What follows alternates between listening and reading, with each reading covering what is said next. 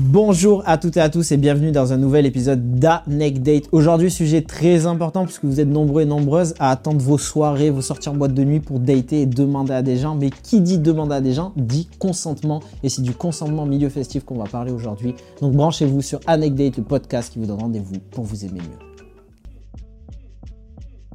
Anecdate. Ouh, très belle intro. Jimmy Fallon du date, très bien. Eh ben, juste, ben, tu me fais une transition trouvée puisque je suis pas tout seul pour parler de ça. Évidemment, j'avais pas parler de ça que entre mecs, donc j'ai invité, euh, je vous ai invité mesdames. Euh, je vous laisse vous présenter. Euh, en général, pour se présenter dans Anecdate, on a une petite tradition, c'est qu'on rend hommage au podcast Kif Taras de Rokaya Diallo et Grace Lee, où on se présente sociétalement. Moi, je dis toujours que je suis un homme cisgenre hétérosexuel qui vient d'une classe populaire parce que ça a joué pour moi dans la rencontre à l'autre. Donc, je vous laisse vous présenter comme vous le souhaitez. Je me présente sociologiquement. Ouais. Oh, ok. Ouh là là, nouvelle bio Tinder. Euh, je m'appelle Mao, euh, je suis humoriste, j'étais journalope avant. Euh, voilà, je fais des chroniques, des trucs, des machins. Et j'ai un spectacle qui s'appelle Drama Queen, qui est un spectacle queer et féministe. Et sociologiquement, eh ben écoute, fun fact, c'est marrant en français. Euh, ma mère vient d'un milieu vraiment très bourgeois, c'est une grande bourgeoise. Et mon père, pas du tout. Il vient d'un milieu très défavorisé. Et il s'est perdu dans les années 80 à cause de l'héroïne. Et faisait les radios libres. Aussi la fête, putain, on est tous connectés. Donc, moi, je suis un vrai mélange de deux choses, honnêtement. Genre, complètement toute pétrie de plein de contradictions et de, de plein de trucs. Et je suis. Euh... J'ai l'impression d'une confession. Je suis pansexuelle. Et ça se passe très bien. J'aime l'âme des gens, en dehors de tout genre et tout physique. Je crois que j'ai fini. Je suis 1m68, j'adore les paillettes. À toi. Je m'appelle euh, Julie et je travaille pour l'association Consentis. Euh, Consentis, c'est une association de lutte contre les violences sexistes, euh, sexuelles et discriminatoires dans les lieux festifs. Et euh, nos activités, c'est de sensibiliser le public, les fêtards-fêtardes, à la question du consentement, comment mieux le comprendre, mieux le respecter, mieux l'appliquer dans les lieux festifs et réagir en cas de problème. Et de bosser avec les structures, les organisatrices d'événements festifs euh, pour les amener à penser des politiques en interne qui euh, prennent en compte cette question des violences sexistes, sexuelles et discriminatoires euh, et cette question du consentement et rendre les milieux festifs plus inclusifs et plus, bienveillants. Ben merci pour cette belle présentation, les filles. Donc, avant de rentrer dans le vif du sujet et de parler de nos anecdotes, peut-être en soirée, et que tu nous fasses du rappel justement ce que tu fais avec Consentis, etc., dans ces milieux, j'aimerais peut-être qu'on revienne sur euh, comment on a tous grandi, dans quel environnement vis-à-vis du consentement. C'est-à-dire, euh, est-ce que vous avez reçu une éducation particulière sur ça? Pas du tout. Dites-moi tout. Euh, moi, je dirais que non. Euh, comme beaucoup d'autres, je pense, j'ai pas reçu euh, d'éducation sur la question du consentement. Enfin, on a un peu euh, grandi dans l'ère euh, pré-MeToo, on va dire. Euh, Donc, euh, pour rappel, le MeToo, euh, le MeToo 2017, c'est le mouvement à l'occasion duquel euh, on s'est emparé, du sujet des violences euh, sexuelles de manière massive et publique. Euh, ça a commencé dans le milieu du cinéma, puis ça s'est étendu à plein d'autres milieux. Et euh, j'ai l'impression qu'avant MeToo, c'était un non-sujet. Je suis d'accord. Ouais. Je trouve qu'on a découvert plein de notions que moi je connaissais pas avant MeToo, les emprises psychologiques, les ascendances, les relations de pouvoir. C'est des choses qui n'étaient pas dissibles avant et qui n'avaient pas été théorisées et pensées. Ou en tout cas pas théorisées et pensées de manière massive, comme tu le dis. Donc pour moi, la notion de consentement, elle existe. C'était pas un mot qui faisait partie de mon vocabulaire. Euh, comme plein de gens, j'ai vécu des agressions sexuelles plus jeunes, évidemment, de, la part d'hommes, bien qu'on puisse être agressé par une femme. C'est par des hommes hors milieu festif. Et, je, pense a priori ne jamais euh, avoir demandé à quelqu'un son consentement parce que c'est une notion qui n'existait pas, mais je pense jamais ne l'avoir enfreindre non plus. Probablement parce que j'ai été éduquée en tant que femme où l'idée de prédation ou l'idée de drague, elle fait pas partie de mes gènes. Enfin, moi, c'est quelqu'un. Je- je- toujours, je pense, je suis quelqu'un qu'on on- qu'on va venir draguer et chasser. Ce n'est pas moi qui suis en chasse. Mais bon, après, c'est aussi ma nature humaine, mais une nature sociologique évidente qui s'explique comme ça. J'allais dire oui, c'est intéressant sur notamment ce que tu as dit euh, où tu es dans la position où on venait te chercher euh, plus parce que je pense que ça la majorité des hommes évidemment vous allez peut-être me dire moi je suis pas dans ce cas, vous avez plus rien en commentaire mais la majorité des hommes sur le plan sociétal, on est éduqué à toujours occuper l'espace et aller chercher les choses. Donc euh, ouais, nous on est plus éduqués dans le fait d'aller draguer etc. Ou en effet, euh, si tu le fais pas, euh, peut-être que tu peux être considéré. C'est là où on va interroger pour la première fois ta masculinité en mode t'oses pas draguer et tout. Mais ça reste minime. Et sur le consentement, Ben, en vrai, moi, ça m'amène une interrogation intéressante, c'est que je sais pas si on n'est pas éduqué sur le consentement ou si, sans le dire, on est éduqué à ne pas respecter le consentement. Ce que je veux dire par là, en tant qu'homme, c'est que, en fait, euh, on te met un peu dans la tête sans que ce soit dit, évidemment. On te l'a pas dit à l'école, tes parents te disent pas, à part si c'est des purs connards. Mais euh, tu as un peu cette idée de, mais ça te revient. Tu vois, l'idée que, dans quoi t'es éduqué en mode, oui, mais si tu fais ça à une fille, euh, t'auras ça. Euh, si tu lui offres ça, euh, t'auras ça. C'est un peu le truc ambiant finalement qui, où tu vois même dans les films, etc. Donc j'ai l'impression qu'on est éduqué dans le fait de euh, tu, tu disposes Ouais. et on se pliera. à tes- Il y en a bien une qui va se plier Oui, à tes, vrai. à tes vrai. désirs. En tant qu'homme hétérosexuel. Je pensais dans le métro, vu qu'on va parler du milieu festif, que d'ailleurs, quand j'étais plus jeune, genre 14, 15, 16 ans, les, les soirées aux planches, bref, et ben quand un homme, par exemple, se frottait à moi, ce que maintenant je considérerais comme une agression s'il ne m'a pas demandé l'autorisation, et ben même j'étais flattée. Je sais pas si t'imagines les renversements de trucs, en mode genre, ok, genre, a priori je plais. Et l'idée que ta valeur en tant que femme, elle est souvent proportionnelle à ta beauté ou, ou à la façon dont tu vas réussir à plaire euh, à, à l'autre genre. Et donc, du coup, à ce moment-là, j'étais complètement fuckée. Ou pour moi, si quelqu'un allait se frotter à moi, des choses comme ça, j'étais en mode genre, hum, hum, hum, flattée. Bon, après, pas s'il y a pénétration. Là, c'est une agression sexuelle, c'est d'autres choses. Mais enfin, vous m'avez compris. Hein Ouais. Et, et toi, Julie? Ben, c'est euh, un peu, tu disais, les mecs disposent, et les, quand tu grandis en tant que meuf, justement, tu es considéré comme étant disponible, et considéré comme étant disponible, je trouve beaucoup. Et c'est un truc euh, qui revient beaucoup. Et euh, c'est vrai que, bah, en fait, euh, quand tu grandis en tant que meuf, euh, identifiée comme une fille, très jeune, tu es sexualisée, euh, très jeune, tu subis euh, des réflexions sexistes, tu subis euh, bah, du harcèlement sexuel, tu subis, voire euh, ça peut aller jusqu'aux violences sexuelles.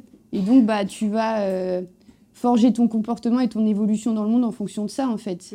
Donc, euh, on t'apprend à avoir peur, Oui. on t'apprend pas ce que c'est le consentement, et on t'apprend pas à te défendre s'il Oui. se passe quelque chose. Absolument. Et puis même à hiérarchiser les risques, je trouve, tu vois. Genre moi, quand j'étais jeune, vu que j'ai subi une vraie agression sexuelle, une vraie, enfin disons, une des plus graves quand j'ai eu 12 ans, je sais qu'après, si je me faisais suivre dans la rue ou avec ce sentiment de peur et tout, je sais que genre dans les heures qui suivaient, je disais à mes potes ou à mes parents, genre, ah mais enfin ça va, c'est pas très grave, tu vois, genre en mode genre hiérarchiquement dans l'horreur, on s'est habitué. Et je trouve que MeToo a blow up justement ce truc-là. Et je pense que c'est pour ça qu'il y a une- parfois des réactions violentes, genre des deux neufs et tout, parce qu'elles étaient en mode genre, nous on a subi tout ça, et on l'avait intégré, que c'était normal, et que du coup, je pense que c'est pour ça qu'elles ont eu une réaction. genre. Ce que je trouve, moi, ce qui, en tant que garçon, euh, m'interloque le plus, tu vois, ce que tu dis, c'est que paradoxalement, tu me dis, euh, on n'a pas reçu d'éducation sur le fait d'identifier ces choses-là, mais tu as l'impression quand même que moi, j'étais quand même, à- euh, quand j'étais adolescent, avec des filles autour de moi où on leur disait, malgré tout, de faire attention constamment. Et tu as l'impression qu'il y a un gap, on vous dit de faire attention, mais on veut pas nommer ce à quoi il faut faire attention, et pour le coup, c'est aux hommes, tu vois, euh, sur la... qui font subir ça. C'est le truc de faire attention, justement, ça va avec le package de bah, on t'apprend vraiment à avoir peur de tout et on t'apprend pas euh, les solutions pour sortir de ça. Euh, le problème de tout ça, c'est que ça a des vraies conséquences, bah, là, sur euh, déjà comment tu hiérarchises les violences, mais aussi tes comportements. Euh, euh, je sais pas, tu vas adopter des stratégies d'évitement, mais que ce soit euh, euh, dans l'espace public, par exemple, changer de trottoir quand tu vois un groupe de mecs. Euh, dans l'espace festif, ça va être jamais sortir seul, être toujours entouré de gens, checker ton verre tout le temps. Ah ouais, tu vois. Non, mais en tant que mec, jamais de la vie, je me serais. Trottoir, je suis d'accord. Enfin, juste, ça me marque ce que tu dis là, parce que depuis que je suis petite, mon père me dit toujours fuis ton instinct, sauve-toi en premier, tu hurles dans la rue si tu es suivi et tu changes de trottoir. Et aujourd'hui, j'ai 28 ans et j'ai toujours cette. euh, Ça fait partie, cette, un, ré- réflexe. Je change de trottoir dès que je sens. euh, faut toujours euh, être dans la stratégie d'évitement, ce que tu racontes. Et puis tu es en hypervigilance, ça veut dire que tu anticipes toujours Oui. les situations de danger dans lesquelles tu peux te Ouais. trouver par la suite. Et en... métro. Ouais, dans le métro, c'est pareil. Est-ce c'est ça Le mec, il se rapproche juste parce qu'il n'y a plus de place ou il se rapproche pour te frotter C'est pareil dans les espaces festifs. Est-ce que les gens se rapprochent parce qu'il n'y a plus d'espace ou parce qu'effectivement, il est en train d'élaborer une stratégie pour me frotter sans mon consentement Et du tout ça, ça que tu aies vécu des violences ou pas, parce que c'est pas forcément lié euh, à un traumatisme post-violence, ces réactions. C'est, euh, bah, tu grandis identifié en tant que fille et en tant que femme, bah, c'est ce qui se passe pour toi. On, tout, tout le monde te dit ça, enfin, ta famille, euh, les médias, tu parlais tout à l'heure dans le milieu culturel, mais euh, la culture du viol, c'est ça, c'est le fait euh, qu'on soit entouré de références sexuelles tout le temps et qu'on minimise tout le temps les situations de violence sexuelle. Vous voyez le chanteur Take, le truc qu'il a sorti, euh, où en gros il viole une meuf dans son sommeil Mais il va glamouriser ça comme une façon de séduire. Et lui, personne lui a dit. Ça veut dire qu'il fait partie d'une équipe. Il n'y a pas une personne dans l'écriture qui lui va dire Tu sais, là, c'est du viol. Ouais, mais c'est cela dit, c'est très intéressant et significatif de quoi, et du coup, ça me permet de rebondir. Donc, autant les femmes sont éduquées sur ça, et parce que clairement, à l'écoute de cet épisode, t'es un homme cis hétérosexuel, t'as sûrement peut-être ta fragilité qui va s'activer ou tu vas te sentir attaqué. Et en fait, ouais, et il y a, y a en fait il y a deux trucs, euh, je pense à préciser dès le début, c'est que euh, te pencher vers ces problématiques-là, en tant que gars, ça va te faire forcément reconsidérer ton passé et tu vas peut-être te rendre compte que on a tous fait subir quelque chose. Vis-à-vis de ça, tu as deux réactions. C'est soit tu te braques, tu continues à faire subir, soit tu mets les...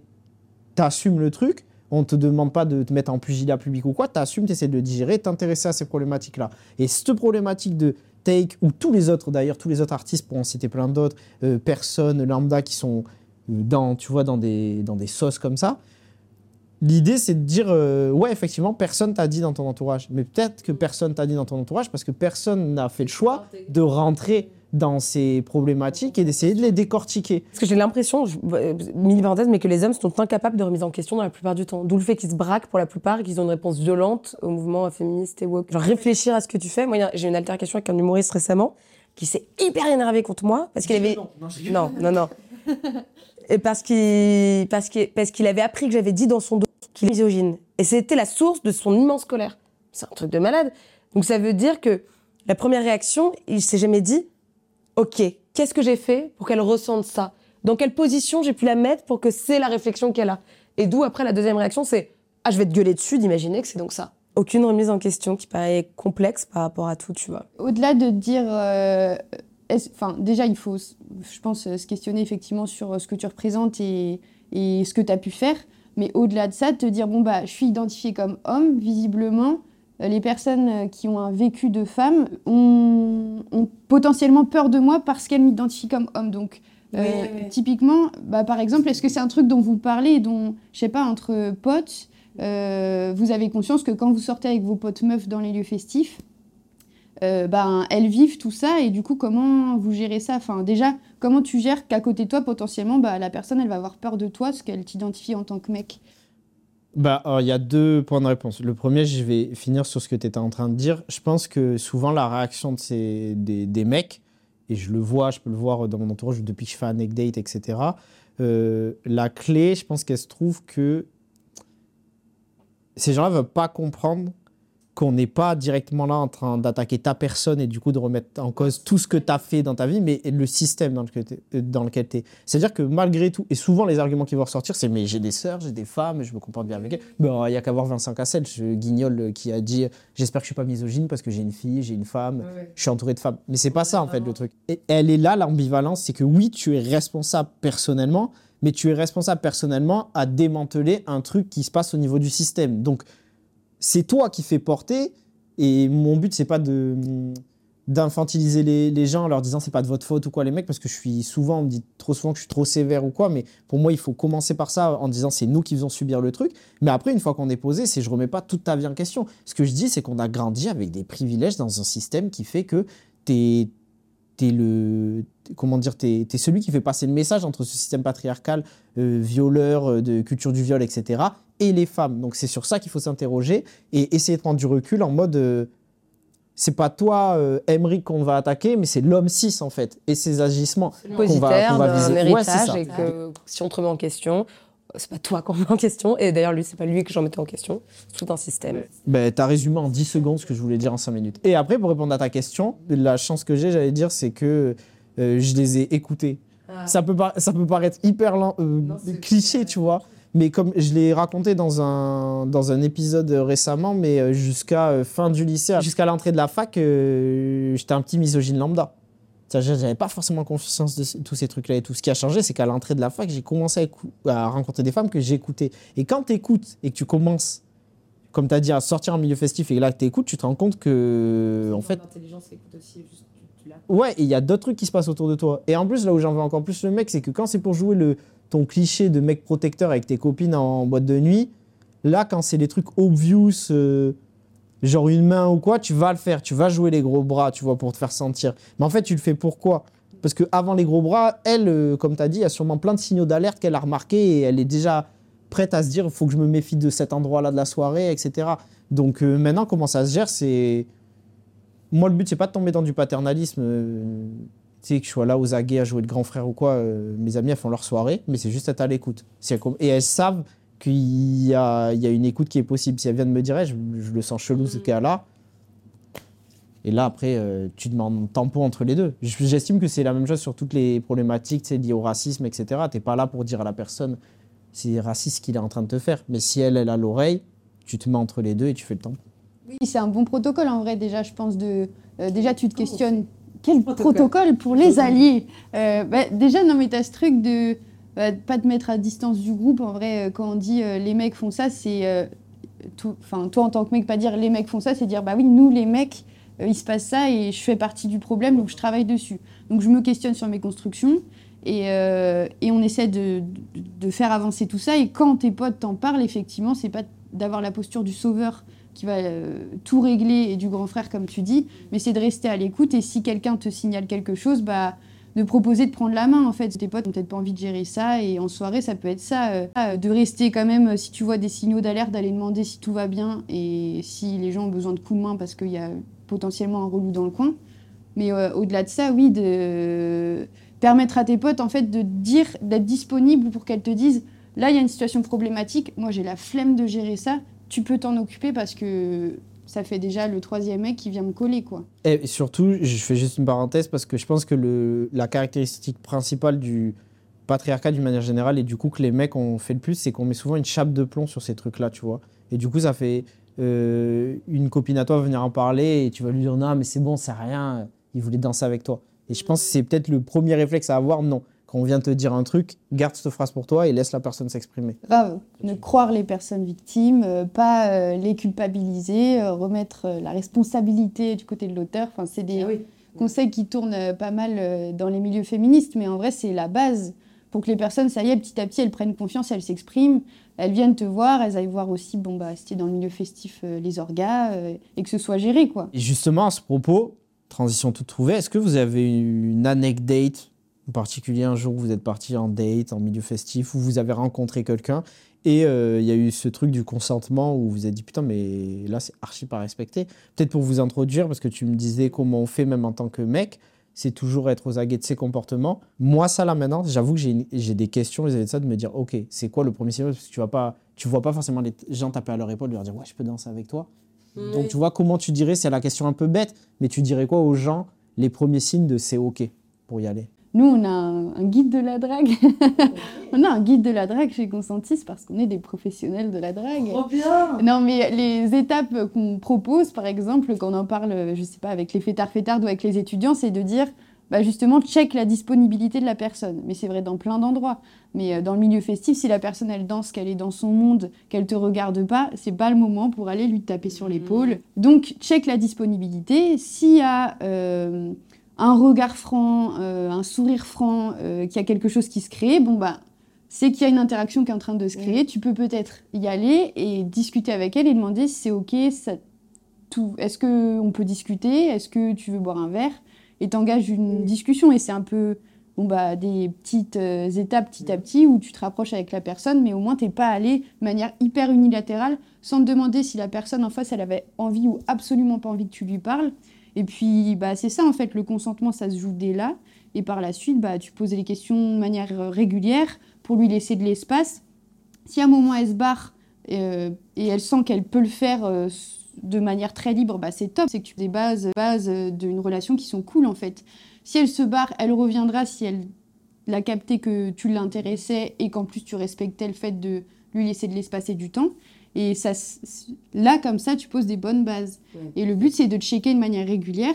Effectivement, il y a le langage non verbal, mais euh, quand tu communiques dans le cadre du langage non verbal, tu peux jamais, par- enfin, tu peux jamais être sûr de ce que la personne elle perçoit en face. Ce que je me dis, c'est que j'ai l'impression qu'on parle de.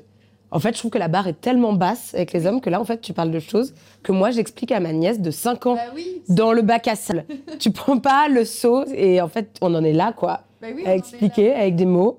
Donc, elle peut partir. Waouh! Mais je t'en prie, vas-y, continue, mais ça dit tant. Mais en plus, je trouve que ce truc de y aller par étapes, et pareil, je vais dire un truc euh, Captain Obvious, tu vois, mais pourtant, faut arrêter d'employer sématiquement le terme relation sérieuse. Parce que pour moi, si tu plantes le fait qu'il y a des relations sérieuses, ça veut dire qu'il y en a qui sont pas sérieuses.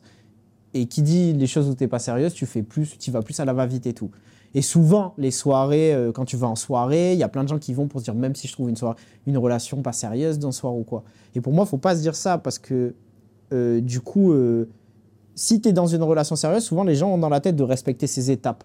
Et en fait, de voir que toutes les relations sont sérieuses, y compris des interactions qu'il y a en soirée, ça va mieux te permettre d'intégrer aussi le fait qu'il y a des étapes et que, comme tu as dit, tu vas pas y aller direct comme un bourrin, te foutre derrière la personne et si elle te pousse, tu t'en vas, tu vois.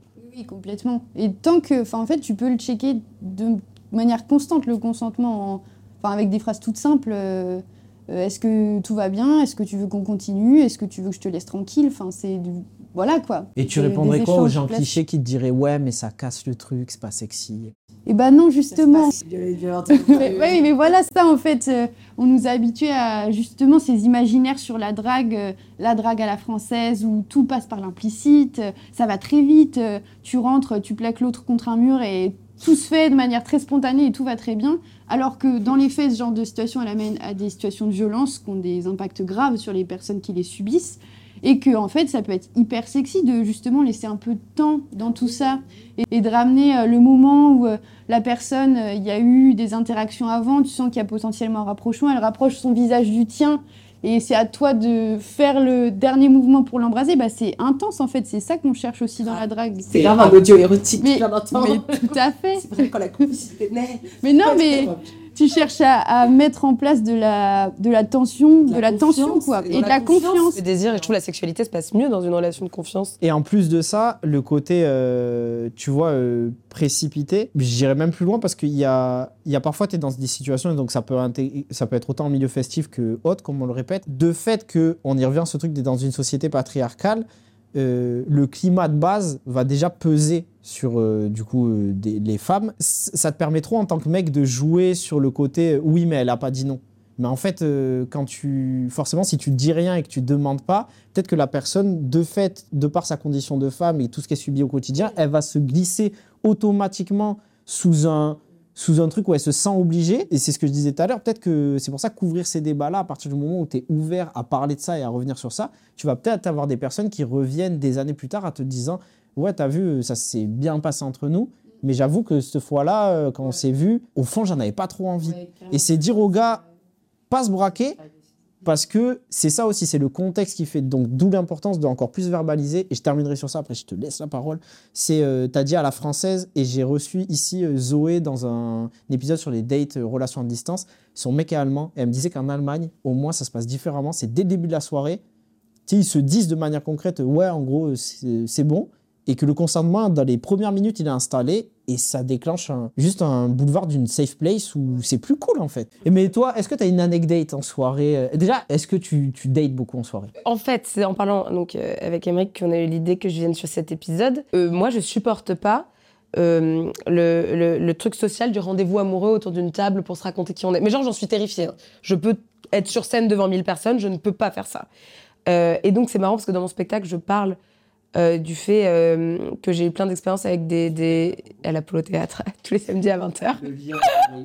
je parle du fait que j'ai eu beaucoup de, de rendez-vous suite, euh, enfin, avec des sites de rencontres, ce qui est faux en fait. C'est juste que j'avais besoin de cet arc narratif pour raconter d'autres histoires. Et donc c'est un mythe. moi, j'ai jamais rencontré personne. La seule fois que j'ai rencontré quelqu'un sur Tinder, long story short, on boit énormément. on rentre chez moi pour le mec penser qu'on allait baiser ça n'a pas été le cas. Je me suis réveillée le matin, j'avais des bleus partout, je ne sais pas ce qui s'est passé. Il paraît que j'ai appelé mon père qui était genre en dehors de France et tout ce soir-là, je ne sais pas. En tout cas, j'ai pas été violée. Yes Je le sais parce que j'avais toujours mon tampon, ma culotte et mon truc, euh, machin. Après, je l'ai signalé à la, à la plateforme, ce mec. Donc, du coup, évidemment, en plus, après cette seule expérience, expliqué par un truc aussi, je précise quelque chose, c'est que moi, j'ai perdu ma virginité très tard. Je me croyais asexuelle pendant très longtemps. Donc, quand ce mec, je le rencontre, je vais avoir 21 ou 22, j'ai j'ai déjà tous les signes d'une meuf qui est sexuellement active parce que je me suis toujours maquillée, mise en avant et tout. Mais en réalité, pas du tout. Genre, j'ai à ce moment-là peut-être embrassé trois personnes dans ma vie. Euh.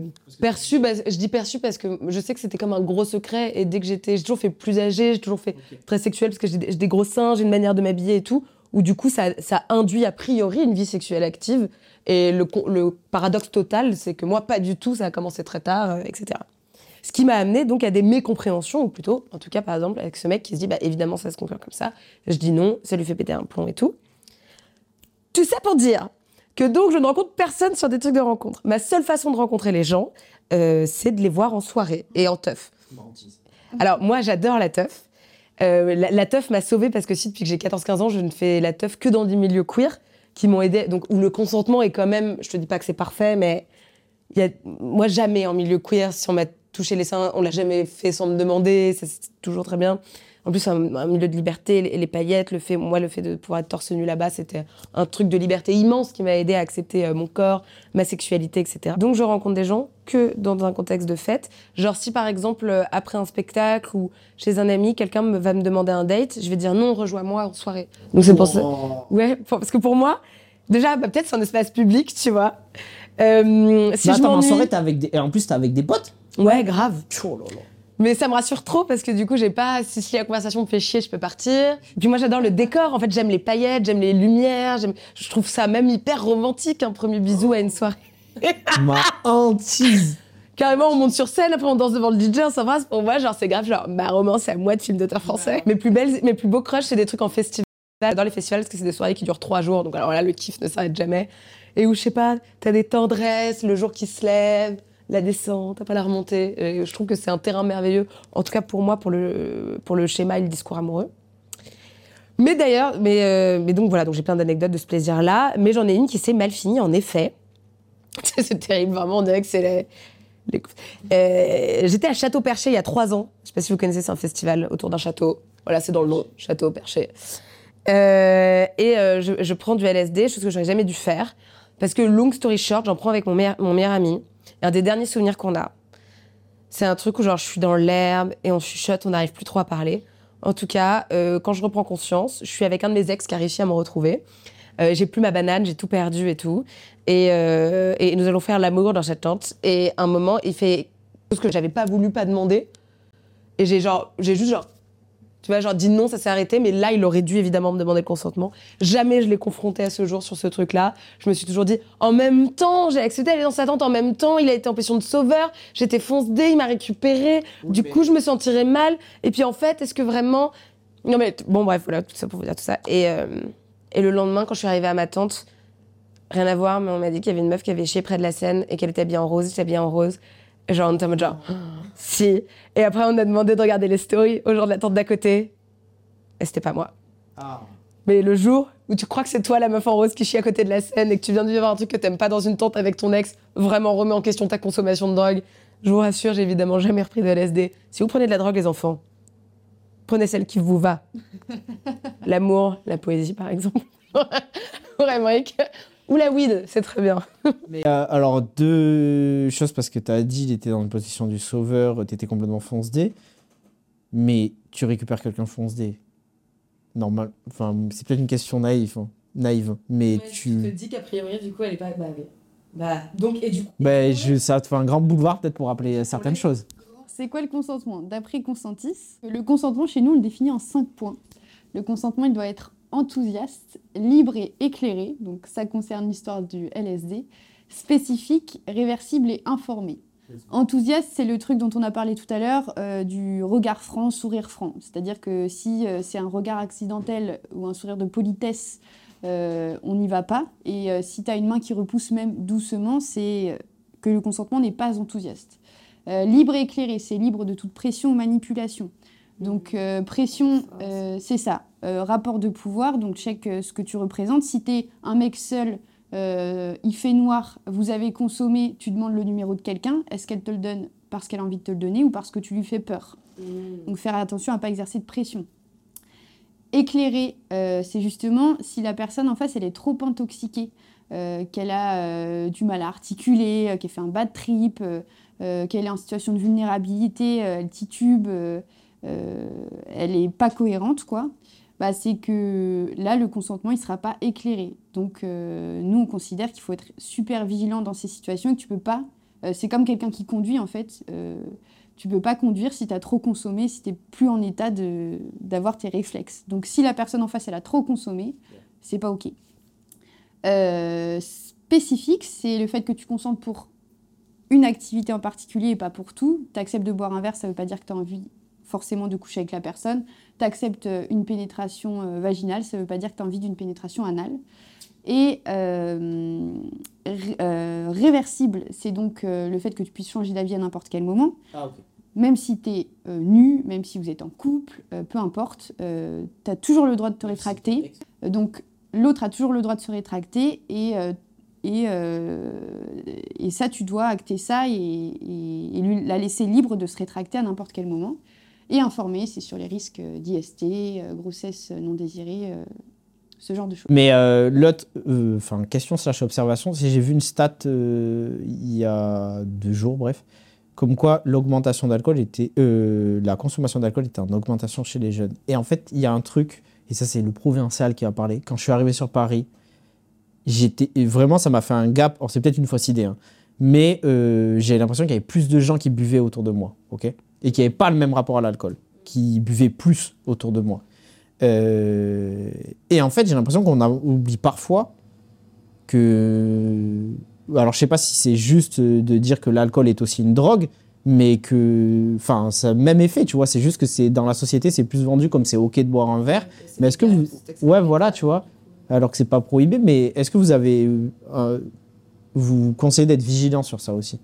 Oui carrément parce que en fait euh, bon bah toutes les drogues euh, déjà c'est quoi une drogue? C'est une substance naturelle ou psychoactive qui va que qui va te procurer du bien-être et tu vas en reprendre pour retrouver ce bien-être là donc euh, ça, c'est la base. Et euh, du coup, une substance psychoactive, ça va impacter euh, ta manière de percevoir les choses autour de toi.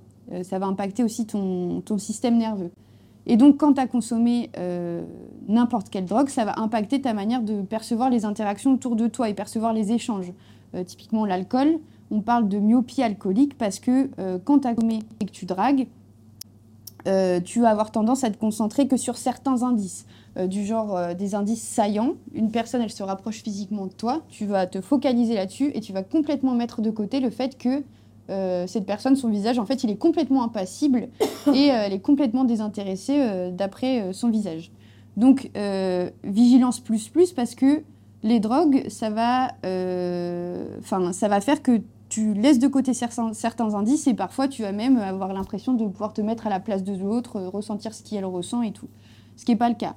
Donc si tu as consommé et si l'autre a consommé, le but c'est de s'assurer du consentement plus plus, euh, de verbaliser, euh, enfin déjà d'avoir conscience que ça t'impacte et de verbaliser au max en fait. Est-ce que tout est ok et euh, de réfléchir à, l'effet que ça a sur toi et sur ton interprétation de l'environnement autour de toi. Peut-être je, vais revenir sur un point qu'on a évoqué tout à l'heure. Pareil, je pose les questions bêtes, mais c'est parfois des questions, elles sont tellement bêtes, les gens n'osent pas les verbaliser.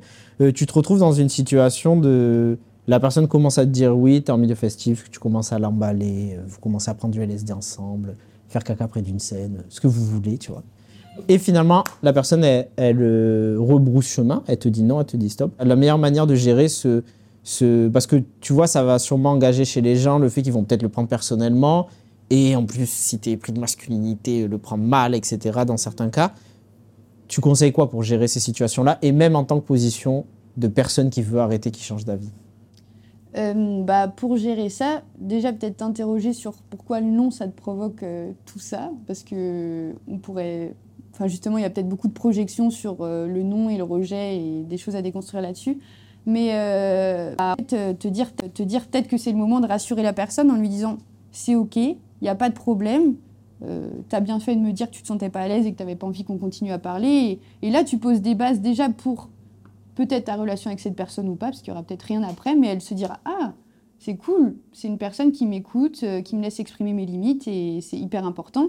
Et puis, même pour cette personne, euh, enfin, pour les relations de manière générale, bah, tu poses justement un mode de relation où se met moins la pression. Et ce qu'on a dit tout à l'heure sur la pression, enfin, la pression, ça pèse euh, peut-être sur le moment, mais tu as aussi des pressions sociales hyper indirectes de justement de ah mais moi je dois répondre de manière positive parce que ça se fait pas de renvoyer bouler la personne.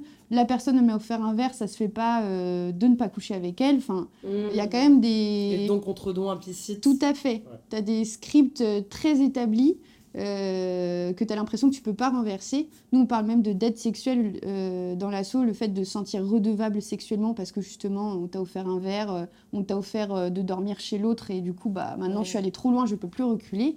Et justement, le fait de, quand tu te prends un nom, de poser d'autres bases en disant c'est ok, déjà c'est pas contre moi, Mais laisse son oui. ego de côté. C'est trop cool que la personne elle soit sentie de poser ses limites et en plus, si je veux contribuer à une très belle culture du consentement euh, plus globale, bah, qu'est-ce que je fais? J'acte dès maintenant que c'est cool. Ouais. C'est cool que tu aies posé tes limites, c'est cool qu'on en discute et ça s'arrête là. quoi. Tu as parlé de dette, euh, et je vais faire un parallèle qui va. Les gens vont peut-être se dire c'est pas lié, mais ça va peut-être permettre de qu'ils se raccrochent.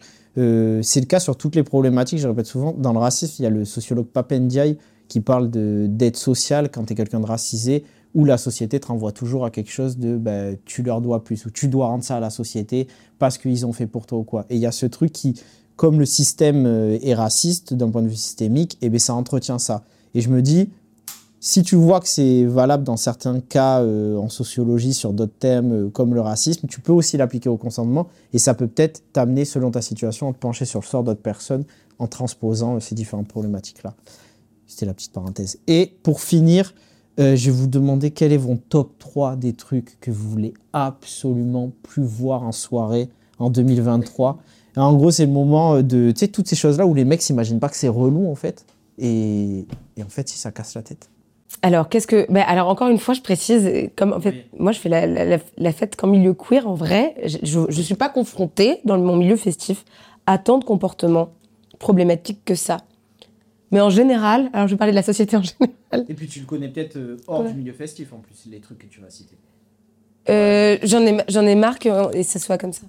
Maintenant, dans le métro, dans ma tête, c'est grave devenu genre un truc de faire genre, excusez-moi. Tu vois, genre, j'en ai marre, genre même l'espace de ça. Euh, dans le stand-up, j'en ai marre qu'on me dise oui, mais enfin, si vous êtes moins programmée, c'est parce que vous êtes moins nombreuses ou un peu moins drôle. C'est pas vrai. On est tout aussi nombreuses et c'est à vous de prendre les dispositions de manière proactive pour nous mettre en avant. Et quand bien même ce serait soi-disant le cas, c'est peut-être parce que vous ne mettez pas en contexte pour les gens. Évidemment que du coup, on va dire propor- proportionnellement, euh, elles sont moins amenées à faire de la scène et tout, euh, mais c'est pas vrai. En fait, du coup, maintenant, euh, il y a de plus en plus de, de femmes humoristes qui se réfugient. Et qu'est-ce que je ne veux plus jamais voir? Euh, De l'aftershave. Non. Ouais, j'en ai marre qui tapent dans des murs, qui crient. Ouais, je sais pas. La réponse toujours violente, verbale, physique. Si ça pouvait s'arrêter, qu'ils fassent une thérapie, qu'ils s'éduquent, quoi. Et toi, Julie? Vas-y, Juju. Et moi, ben, qu'il y ait justement moins cet environnement un peu pressurisant euh, dans le milieu festif où euh, tu dois être toujours sur tes gardes, qu'il y ait plus de fêtes libres, type euh, ce que tu euh, vis euh, ou ce qui se passe à Berlin aussi, on en a parlé, mais euh, nous, dans l'assaut, on est beaucoup à avoir ce parcours d'être allé à Berlin, se rendre compte que ça existe, la fête en toute Ah, c'est liberté. le parcours initiatique euh, Berlin. Quasiment, ouais. Euh, Peut-être moins projeté justement sur euh, les gens, de- sur ce qui doit se passer, laisser plus d'espace aux gens pour euh, se retourner, pouvoir dire non à un moment donné. Donc on arrête d'aller euh, trop vite tout le temps parce qu'on a peur de se recevoir un non, justement, laisser le temps.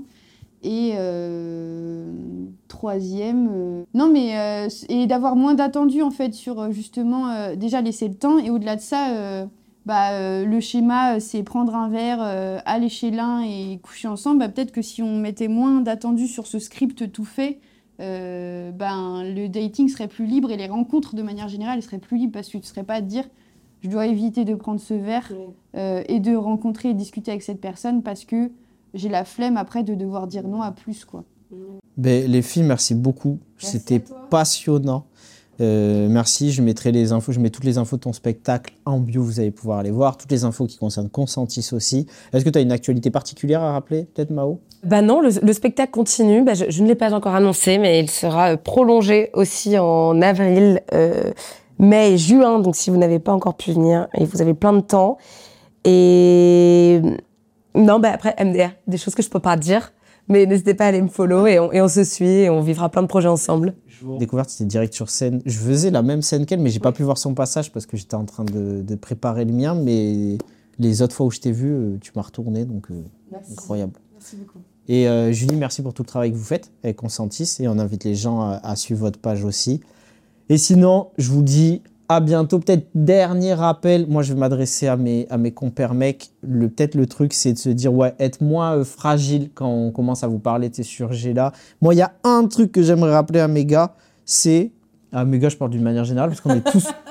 Qu'on est tous concernés, on l'a tous fait subir. Je le répète, je suis pas là en check et barrage. J'ai toujours été éduqué sur ça. J'ai été problématique aussi. Et surtout, c'est pas que du passé parce que la déconstruction, c'est une fumisterie, c'est jamais fini. Donc, t'es problématique au présent. Le tout, c'est de lutter comme ça et de réduire ça au maximum. Et du coup, le truc, je pense, qui me marque le plus, je l'ai déjà raconté, c'est euh, quand tu es dans la rue et que tu as l'impression que tu as une interaction qu'avec ton gars pour lui dire Waouh, elle est grave fraîche et tout. Ça, les femmes, elles le sentent. Donc c'est juste être peut-être un peu plus empathique sur le côté de ce que tu fais, ça se ressent et ça participe à un climat qui met pas du tout à l'aise les personnes qui, les personnes queer, les, perso- les, les femmes, toutes les personnes qui ne sont pas en fait des hommes cis. Donc être vigilant vis-à-vis de ça, être vigilant vis-à-vis de nos privilèges. Et sinon, bah, écoutez, euh, lisez, lisez euh, Bell Hooks, euh, lisez euh, Réinventer l'amour, euh, Angela Davis, qui voulez, Mona Chollet. Bref, lisez. Et euh, on se donne rendez-vous très bientôt pour un nouvel épisode d'Anecdate. Merci à toutes et à tous de nous avoir suivis. Dites-nous en commentaire si vous avez subi des situations de non-consentement au milieu festif et comment vous avez géré ça. Et sinon, je vous dis à la semaine prochaine pour Anecdate, le podcast qui vous donne rendez-vous pour vous aimer mieux. Anecdate.